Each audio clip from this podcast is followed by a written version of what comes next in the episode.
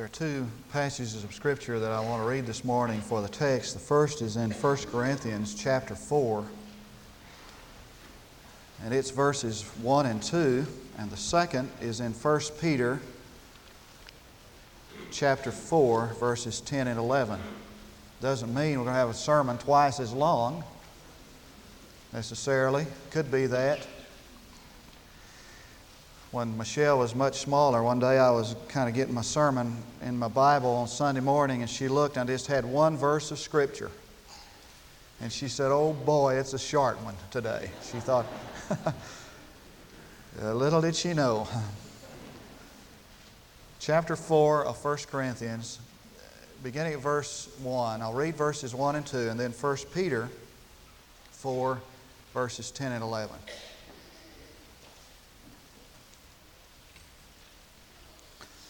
Let a man regard us in this manner as servants of Christ and stewards of the mysteries of God. In this case, moreover, it is required of stewards that one be found trustworthy. And the uh, First Peter passage as each one has received a special gift, employ it in serving one another as good stewards of the manifold grace of God. Whoever speaks, let him speak, as it were, the utterances of God. Whoever serves, let him do so as by the strength which God supplies, so that in all things God may be glorified through Jesus Christ, to whom belongs the glory and dominion forever and ever. Amen. There's a tale that um, just after Ben Franklin's kite flying uh, experiment. And a group of Frenchmen wanted to do their own experiment with electricity. They wanted to see how fast it moves. And there was a large monastery in France, and an abbot volunteered his monks to be used in this experiment. And because they had taken a vow of uh, obedience, they had no really no choice in the matter.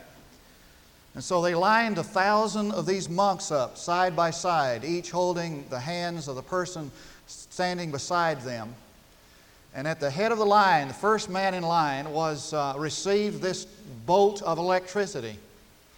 And the tale goes that a thousand monks leaped into the air at precisely the same moment. Must have been quite a sight, like some gigantic Toyota commercial. And I, I think that there are three conclusions that one could draw from that story. The first is that electricity moves at a very rapid pace. The second is that uh, abbots in French monasteries in the 17th century ex- uh, exerted a tremendous authority over their monks. And the third is, wouldn't it be wonderful if you could get a thousand people that excited in the church about something at the same time. I guess it's hard to get people excited about anything, especially is it true when you begin to talk to them about stewardship. I am reminded this morning of the oft told tale of the black preacher who preached his inaugural sermon in a, in a new pastorate, and he stood up to say, he said, Folks, he said, We're going to get away from the status quo in this church, and this church is going to begin to move. He said, We're going to start walking. And everybody was getting excited, and one of the main deacons sitting down the front, he was really caught up in it. He said, Amen, Pastor, let her walk. And the preacher said, He said, No, he said, I'm not going to be satisfied with that. He said, We're going to run and not be weary.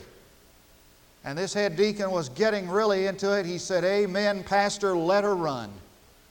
What he said he liked as he looked out over his congregation, he said, with the potential in this church, he said, we're going to mount up with wings and we're going to soar. And the deacon said, Amen, Pastor, let her soar.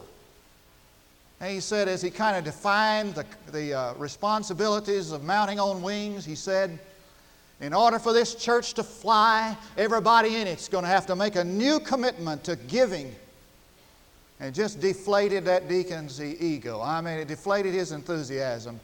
And after a kind of a brief pause, he said, Let her walk, Pastor, let her walk. I know it's really difficult to get excited. I mean, to get to, to where you want to jump for joy when it begin when we begin to talk about the commitment of stewardship in the church. But I want to try, or I'm going to ask the Holy Spirit this morning to apply that electric current to the first one in line. And I guess a place to begin would be at some definitions. What is a steward? We have to turn to Carl Bates for a definition. He told about riding on a train one day and he was sitting in the dining car and a man was waiting at his table and he asked him what his official title was. He said, Well, I'm the waiter. And he looked up to the front of the dining car and was a man dressed much like him, but had a few more decorations on the shoulders. He said, Well, what is that man? He said, That's the steward. And to the question, What is a steward? he gave a masterful answer. He said, He's the man who takes care of the boss's business to the end of the line. I think we'd be hard pressed to find a better definition for steward than that.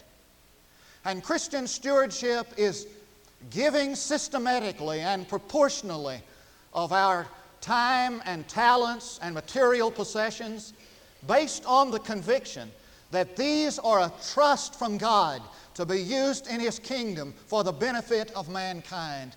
And expressly, stewardship, Christian stewardship, is the responsibility of serving as a trustee of that which really belongs to someone else. It's the conviction that life is really a stewardship, that all of life is really a trust and not a gift. If it were a gift, then we could do with it as we please. Since it is a trust, then we must give an account to somebody for it. Now, stewardship runs or operates in three realms it involves the proper use of one's material possessions. Now I can just hear some breath, somebody saying in their mind, Here we go. All we hear when we go there somebody talk about money. But I, I can say this morning without a blush that I'm not afraid to talk about money. Because I'm absolutely convinced and I live with a growing conviction that a man must be right in this relationship with his, of, of his life in order to be right with God in any relationship. And I believe it is my uh, uh, solemn responsibility to help people, to lead people to be right with God. And a man can never re- really be truly right with God unless he is right in this relationship with, of his life. Now, I wish there was some less painful way to put that truth than that, but I don't know any other way to put it. As a matter of fact, I thought about taking some classes in anatomy so I could find out, you know, how to handle these sensitive nerves that people have. This sensitive nerve that runs to some folks' pocketbook. It's so delicate. But when 14% of the average membership of any church carries 90% of the financial responsibility of that church, somebody needs the ability to deal with the matter of faithfulness relative to stewardship. For some of us, when we get to the end of the line, are going to find that the boss is not too happy about the way we've taken care of his business. Have you ever wondered how sin got into the world, how it ever came? Have you ever thought, what is the root sin of all sin? Well, the Bible tells us in the very first book that God put man in the Garden of Eden, and He gave man the ability to enjoy all the goods of that garden except for one, the fruit of one forbidden tree. That was a portion or a part that God had separated for Himself. And He willed that man not put his hands on that separated portion. But the Bible says that man coveted that part that God had separated for himself. And he dared to put his hands on that which God had separated. And sin entered into the world. And at the root of that sin, and the root of every sin, was the covetousness of man. And ever since the garden, man has dared to put his hands on that which God has set apart for himself, has set aside just for himself. Take the Sabbath. Now, God gave man six days to do his labor, to do his work, but the Sabbath was to be, or is to be, a day of rest and worship. It was a separated day, separated by God Himself. And God separated this day and called it holy. And man has dared to put his hands on this holy day and turn it into a holiday. So, ever since the garden, we are witness to this terrible tragedy of man ignoring God's separated portion and failing to remember that the spiritual man needs food just like the physical man. Take the tithe, for example. It is a principle that is older than the Mosaic Law, stating that God has separated a portion of man's income for himself and declared that man was not to touch that. It was holy unto the Lord. But just as in the Garden of Eden, when man dared to put his hands on the forbidden, Man has dared to take that which really belongs to God and use it for himself, and the Bible says that he's cursed with a curse because of it, and the kingdom's work goes begging because of it. The principle is that the first 10% of man's income is separated unto God and is holy to Him. A number of years ago, the church treasurer of a Baptist church in Fort Worth received the receipts of the, uh, of the Sunday school and of the church, and he put them in a, in a bank sack, as was his practice. And he went down to the bank, to the night depository, to put the money there that he'd always, as he'd always done. He took his little girl with, with him. She was about 12 years old, I remember. And when he got to the bank, because he'd done it perhaps, you know, systematically, some men were there, some robbers were there. And they stepped out from the, from the uh, cover and they had guns. And they pulled these guns on this man and demanded the money. And he clutched it to himself, the little girl says. And this is what he said. He said, Men, this belongs to God. He said, You can have my money as little as it is, you can have my wristwatch, you can take my car, but I cannot give you what belongs to God and they gunned him down in the face of his daughter and took the money. And he went to his grave believing that that which belongs to God, to God must not be touched by man. Now, we may offer all kinds of rationale and excuses for not bringing the holy tithe, God's separated portion, into the storehouse. But just as Adam and Eve could not cover their nakedness once they had put their hands on what belonged to God, neither can man cover his failure. For that which belongs to God belongs to Him. And that's a principle that remains the same whether we like it or not. The Bible says that the tithe is the Lord's, the whole tithe. If it is the seed of the land or the fruit of the tree, it is the Lord's and it is holy unto Him. Now you might say, well, I just don't see it that way. Well, that's, that's quite possible. But the Bible still says that truth. And you might say to me, well, I'm heavy in debt and I can't even meet my debts with my salary. Uh, my answer is, who is not in debt? But our first responsibility is to Him. And you might answer, I have obligations and dependence and my answer is we all have obligations and dependence, and you may be heroically taking care of relatives, and that's great, but the tithe, the Bible says, belongs to God, and He, to Him, belongs our first responsibility and obligation. Somebody used to accuse William Booth, the founder of the Salvation Army, of handling tainted money, and he kind of said jokingly, the only thing tainted about this money is tain't enough. And when a man gives to God less than the first tenth of his income, it tain't enough. Christian stewardship involves the proper use of material possessions. But it involves the proper use of time, and that's so important.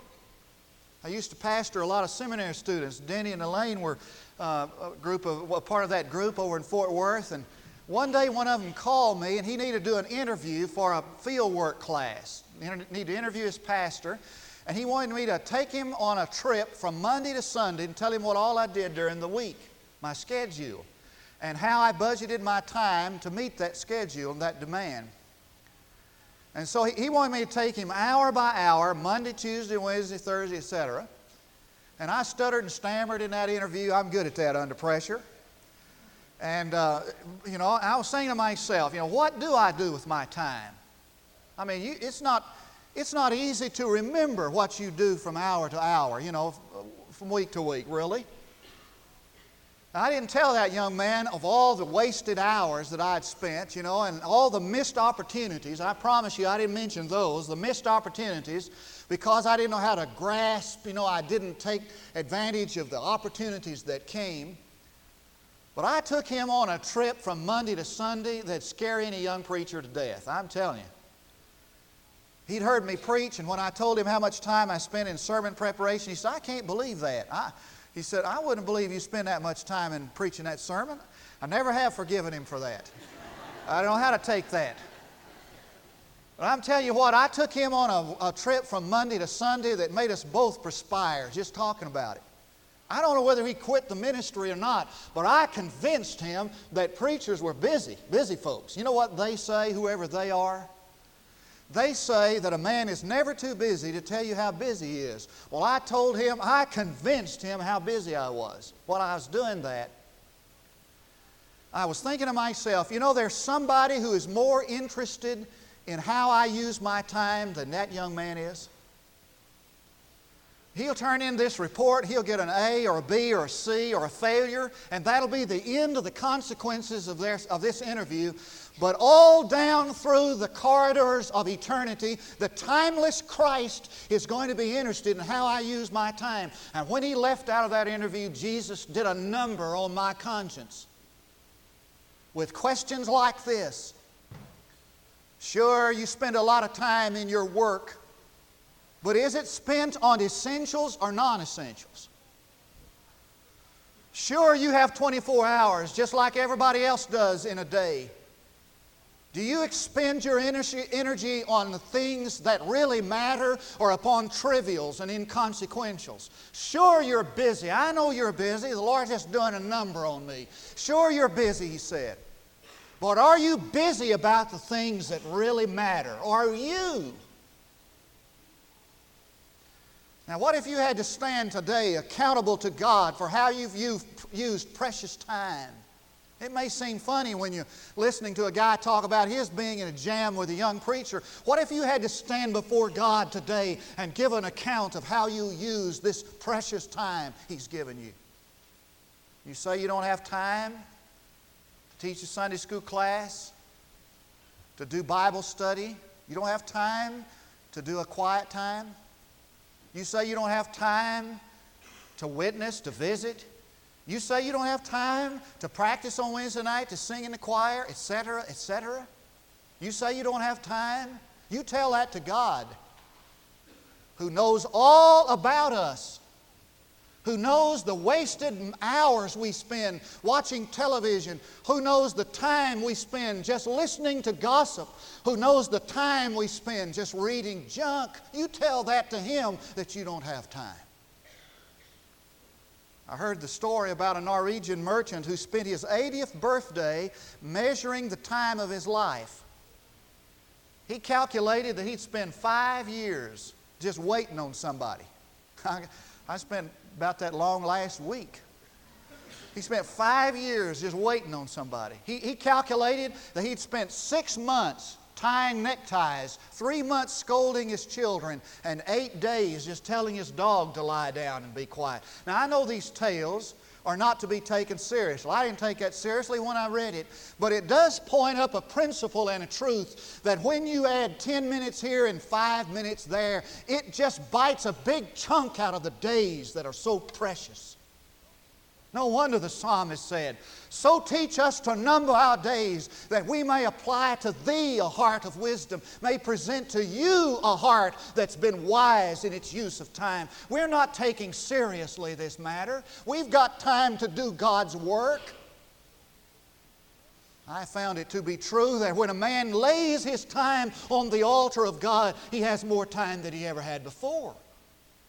Sometimes I get in this, my study in the morning, I think of all the stress and the problems that face me and the responsibilities that face me the day. I don't have time for my quiet time. I've got to get on with it. But I found this to be true. The longer I spend in quiet time, the more time I have in the day. It's amazing. Christian stewardship involves the proper use, finally, one's abilities. I suppose that a more spiritual term would be one's gifts. And the Bible is replete with examples of how a, a Christian is responsible for his gifts, that is, his spiritual gifts or gift, his abilities as God endowed him. And that's what Peter was saying in our text when he said, You who have received this special gift, employ it in the service of others as faithful stewards of the manifold grace of God. And what he's talking about is that when we're saved, we are given a spiritual gift. Some are given spiritual gifts, plural, and they differ from one to another. And all of these spiritual gifts are to be employed or to be used in servanthood in order that the redemptive grace of God might be manifested to a sin stricken world and how beautiful it is when a church gets excited enough to jump in the air at the same time when a church gets excited about discovering its spiritual gifts and manifesting those spiritual gifts in the body for the service of God so that He can get glory. It's a beautiful thing. And there's a practical illustration of it taking place right now. Now, if I, I think I know what's happening right, right this very moment, right at this moment, this camera right up here is focused on somebody sitting right out in this audience. Just blew my illustration right out the tub. Turn that, fo- focus that camera right here, would you? There you go. Get it on the most important people. Now we're over here. This is it. All right. Now, what they're seeing on television right now is what's taking place right behind this pulpit. You know, very few people. Uh, are seen except, you know, just the people right here on the, on the, on the periphery and, and, and the preacher here. So you turn on your television, watch the replay of this service uh, tomorrow night, you're going to see most of the time focus right here. Doesn't focus on the people running that camera over there. That guy up there in the balcony, man running that sound system.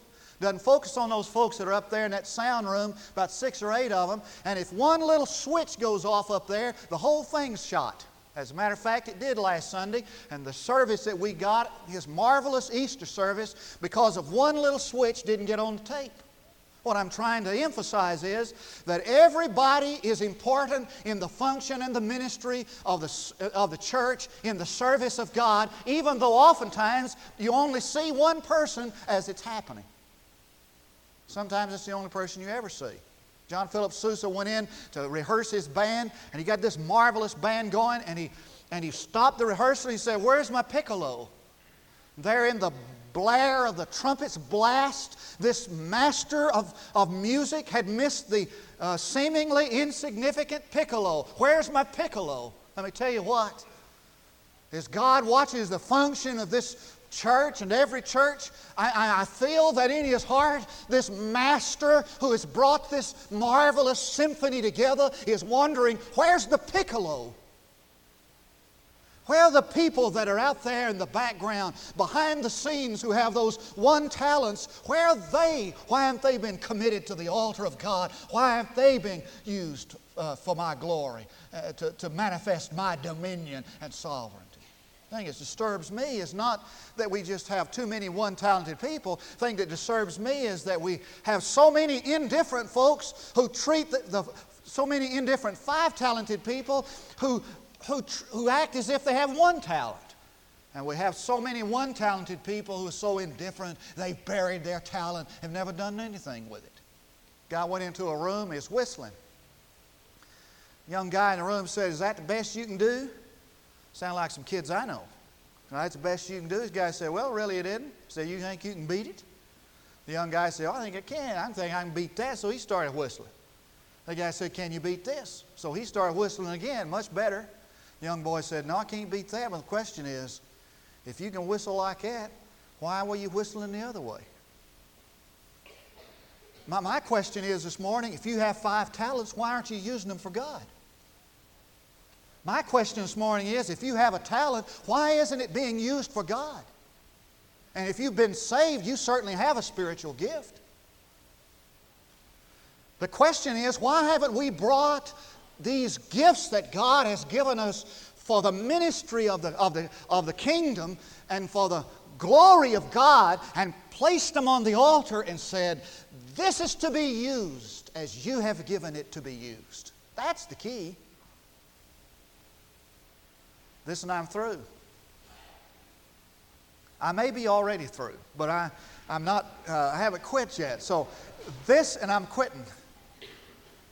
Um, some of you heard Leon Kilbreth tell that about the little, about the young boy who was just the all-American boy. He was just, besides all that, you can't leave right now. Get wet if you do.